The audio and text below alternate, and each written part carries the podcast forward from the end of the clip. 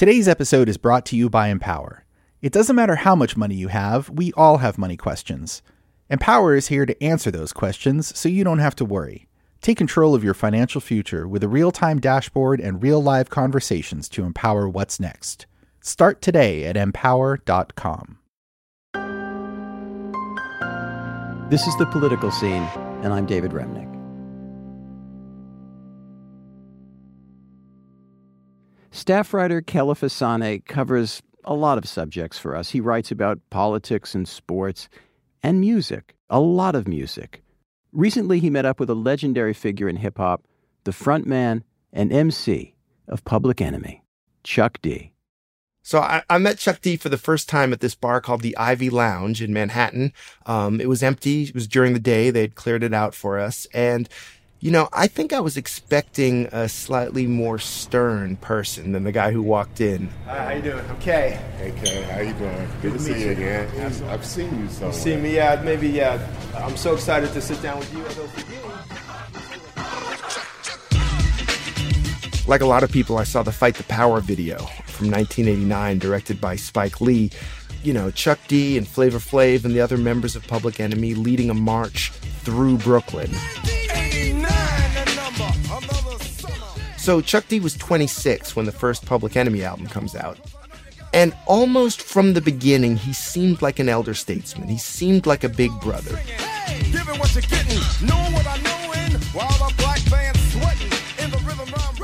And he has this new documentary called Fight the Power How Hip Hop Changed the World. You know, it's all about the, the connections between hip hop and the world around it, the culture around it, the politics around it. The ingenuity of DJ Kool Herc was the spark that ignited this beautiful art form called hip hop. When I listen to Public Enemy now, I hear it as protest music in a double sense. I hear it as protest music against, you know, the state of the world, but also that there's an internal protest, a sense that Public Enemy is protesting what's going on with hip hop. But one thing that I noticed when I watched the documentary, and, even more when I talked to him, he seemed to be more focused on potential. What he mainly sees is the hope of all the things that hip hop might yet still become.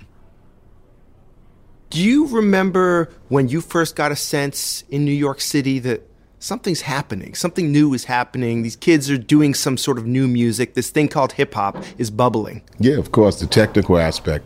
I thought, like, why they need two turntables in case one breaks down?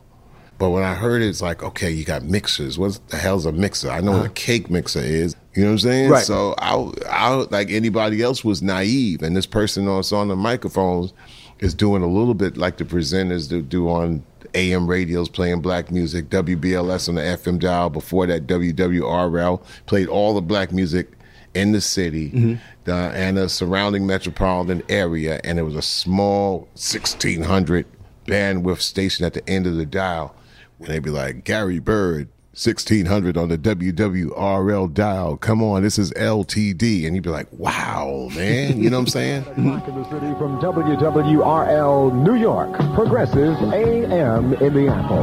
And I'm Gary Byrd from the GB Experience. Gary Byrd was a person that I grew up with twice, growing up with him playing music on WWRL. Mm-hmm. Later on, Gary Byrd hooks up with Stevie Wonder. They end up being friends. Stevie Wonder produces a song for Gary Byrd called The Crown, hmm. where Gary Byrd, Byrd is actually like a 16 minute dropping bars about our brilliance as as human beings and as black folk. Well, Stevie Wonder does that, and it's a Motown rap record in 1982. Hmm. Never yeah. gets talked about. So we'll talk about it right here.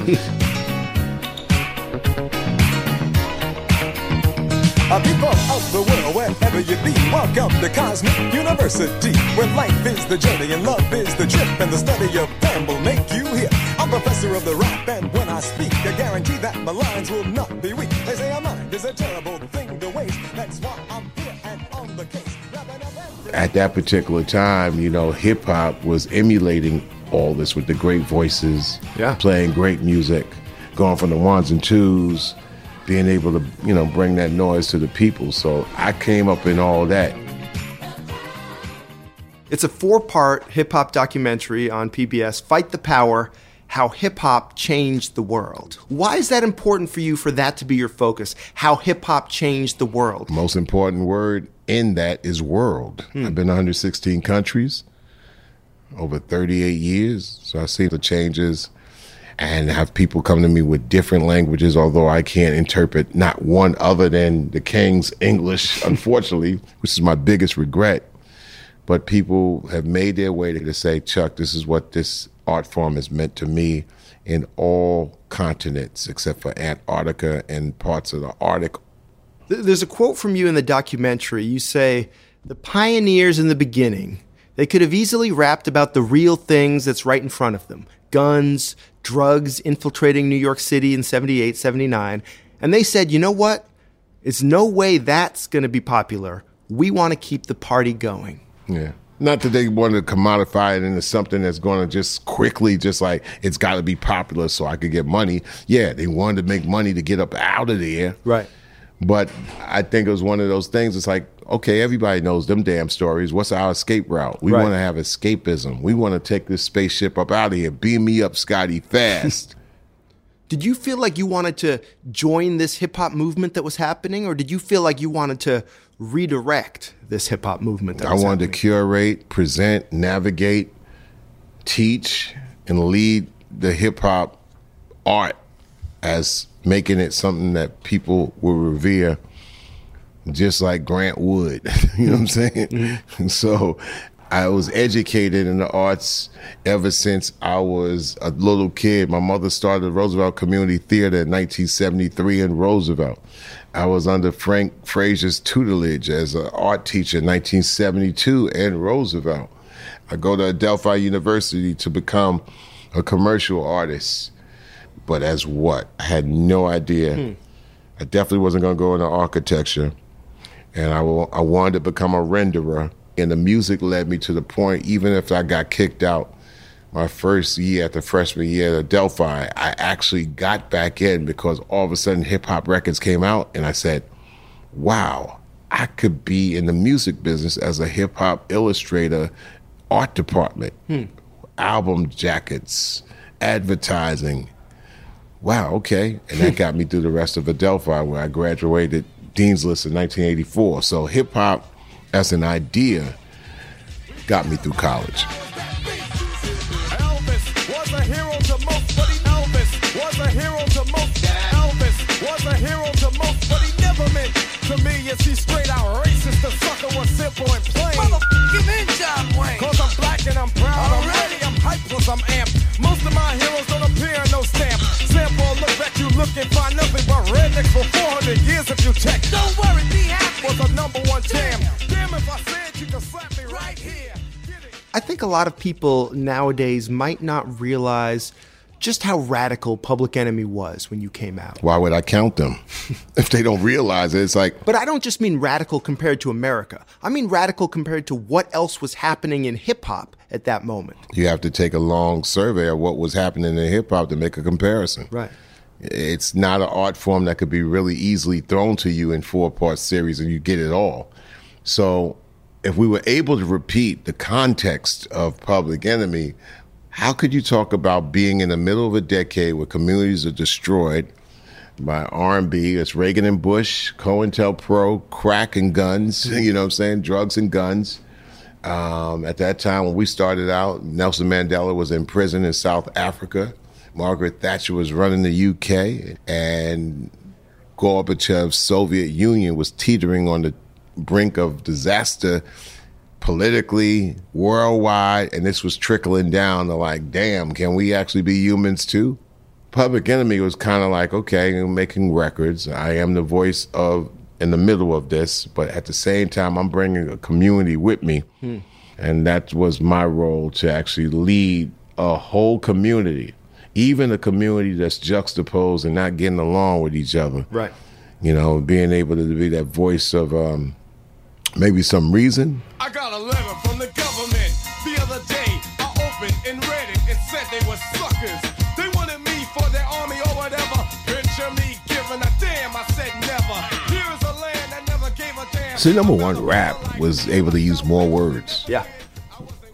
in a shorter distance of time. Yeah. Singing. I mean, I I'm bad on lyrics. I still don't know what the hell a lot of songs are saying. Right. I can't make out the lyrics, and nobody seemed to ever say that. Yeah, well, you know, everything else in popular music is unintelligible because they happen to sing their words instead of speak their words. Well, hip hop and rap happens to damn near speak their words. And there's like a justification thing that happens in hip hop where there's this sense of who are you? Who are you to be talking to me? And so rappers would say, This is who, This I, who I am. am. Let me tell you who I am. It's the first rejection of the slave name. Hmm.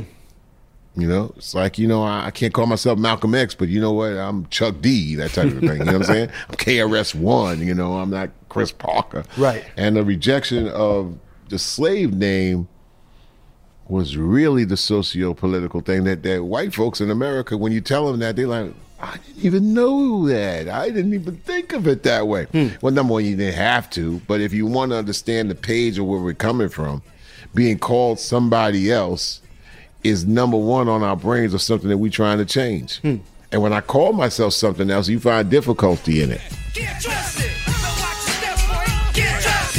Watch your step, boy. Get dressed. In 1997, in your book, you wrote, Right now, rap is being used in a way that's negative to the existence of black people. Yeah. Why did you feel that way? because the curators were failing and it was dropping the ball, explaining what it could do and actually put things in the right context and place. Hmm. I'm 37 at the time, and I saw people saying, well, we could grab the lowest hanging fruit and just to get the eyeballs in order for me to make a living with it. I'm like, damn, all right. Hmm. So me, I have a firm belief is like spectacle gets you interested and get you in the building. It don't keep you there. Hmm. Spectacular keeps you there. Matter of fact, spectacular keeps you coming back for more. Hmm. The rock guys understand that. I was with Prophets of Rage four years. Every night we got a standing ovation hmm. and, and rocked hard as hell. I'm not saying it never happened in the rap world. It's just that it's been groomed differently. You know, I mean, in the rock world, man, people come back and back and back and back. The promoters take it seriously. The black thing, the promoters always felt, yeah, if we could get a lot of money for it, we don't know how long it's going to last, and we'll we'll take this headache money, and if it burns out, burns out. It's disposable. Cool. We'll get the next one to replace it. Uh, I think that's been a disservice to the art form, and I said that in, at 37 years old in 1997, and clearly we've seen. But it's also, if you go back and when I think about the mid to late 90s, I think of that as another golden age for hip hop. I think of that as the Jay golden corporate age. But I think of that as the Jay Z era, the Missy Elliott era, the Outkast era. You're giving me, you giving well, with the exception of Outkast, you're giving me a whole bunch of individuals. Mm-hmm. Around the turn of the '90s, the record companies and corporations felt they could reduce the culture's elements down to one, which mm-hmm. is the MCing mm-hmm. on a record. So you remove the other elements, DJ, and that was removed. Um, the dance element was removed. Art element was removed. You got MCing. Okay, they making records. The biggest change is when they seen that the downsizing from collectives into solo acts is what probably was the biggest change. And because that wasn't handled or managed correctly, hip hop became a whole bunch of soloists in the 90s because it was easier to renegotiate with one person than a group. Mm-hmm. Therefore, if you name your best groups out of 2000, you name naming individuals. You name your best groups out of the 80s, you name naming groups. Right. Destroy a collective. But part of that, I think, is because rapping is so powerful. I mean, when I think about Public Enemy, there's so much going on, but I think about you and your voice and Flavor Flav's voice and these incredible tracks So, and the well, stuff yeah, that okay, that's a yes. You sitting home and thinking, but if you saw us performing, which is performance is always the extension of art anyway. Hmm. You ain't just seeing me stand on a mic and and, and fucking spitting bars. so I think this documentary raises Hmm. the bar over the bars. It, hip hop is all the panoramic elements and, and, and motion. You know, you got sight, style, sound, and story. Hmm. Those things, when they circulate, that's what you have something that people say, I'll come back to year, for years and years. one MC spin bars over beats, man, it's like it, it- that's when it comes down to a point where anybody could do it. Hmm. You got it right in the studio. You practice that. You know, the studio's gonna make it right before it leaves, and they go out to perform it. And I'm like, well, they got to go through a rites of passage just because they're a star without proving it. Hmm. And the first thing I look for is they're going to run out of breath. They're not going to be able to do what they recorded. Number three, all right, they're on a tour. They're going to lose their voice after the first three days because they're trying too hard. And then you'd be like, ah. In the rock world, you rehearse, and your first night, you better get it right, and you better not have any mishaps on the whole thing. To, to go back to the question that's kind of implied in the documentary about how hip hop changed the world, how did hip hop change the world? And did it change the world for the better? Well, for the last 30 years, hip hop's been in Africa and they've surpassed uh, the natural skill set that we're accustomed to in the United States of America, but that's always the case. if you pay attention to Africa, you know, the whole key is to make yourself feel better or superior is like all you got to do is pay Africa no mind, like it don't exist. Like, you know what? It might have started over there, but we're not acknowledging it until it starts in the United States, and that's just that's derogatory to the black diaspora. Hmm. You cannot se- separate the black diaspora from black creativity in the future. So I've seen hip hop change the world many times over in places that's not just reduced to people under the construct of dark skin. I mean, in Yugoslavia and ourselves and Ice T saw a war stopped as we're doing a concert there in an ice arena and they stopped the war for one day in the Yugoslavian, you know, conflict between Croatia and Serbia and Montenegro and Slovenia. Next day, they tell Public Enemy and Ice T, all right, it's time for y'all to raise up out of here because we're going to war tomorrow. Sure enough, we left over the borderline, boom, bombing over there. Wow. So hip hop has changed the world because they would look at Fight the Power and six in the morning as far as anti-authoritative, you know, conversation and applied it to their life, their language, their their their whole situation. Said, yeah, we got another guide map based on black people in the United States music and vibe to actually apply to ourselves and our movement. But isn't it interesting how things have flipped? How hip hop used to be so divisive and polarizing. Some people loved it, some people hated it. Radio stations would say, We play all the hits and no rap. And now here we are, and you're talking about the divisions in America. And sometimes it seems like hip hop is one of the only things that just about everyone seems to like. It's like evolution. How can you not study evolution? I mean, it's like revolution. It starts out. Evolution, what it evolves into. Mm-hmm. You know, I mean, Kurtis Blow is revolutionary. Mm-hmm. Jay Z is evolution. He's an evolution, the the culmination of all these things that led up to him doing the great things that he does. Yeah. Will it be evolution after Jay Z? Sure, there will be. Is this thing going to be called hip hop, or does it get termed into something else? Probably.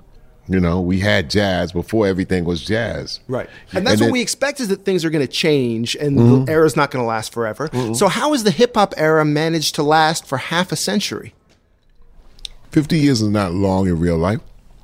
50 years long in cultural life. Mm-hmm. Yeah, very long. But in real life, it's like, yeah. But do you think do you think 50 years from now two people might be sitting in a rooftop bar in a hotel talking about how did hip hop manage to last 100 years? Shit, you better be hope 50 years from now people will be sitting. I mean, really, let's, let's go 10 years at a time. Okay. I'd like to take 10 more years of people understanding that they got to take care of the next generations, teach them, take care of the planet. Mm. And I think hip hop will always going is going to be there. It's going to ride regardless. I don't think hip hop's the thing that you ask to be around. We want to ask for human beings to be around. We want to ask for the way of life, peace, love, sharing to be around. Fight the power. Fight the power. Fight the power. Chuck D of Public Enemy. He's a creator, along with his producing partner Lori Bulla, of Fight the Power How Hip Hop Changed the World. It's a documentary series now on PBS. And you can find Kelefa Sanneh's writing on hip hop and a wide range of other musical subjects and more at newyorker.com.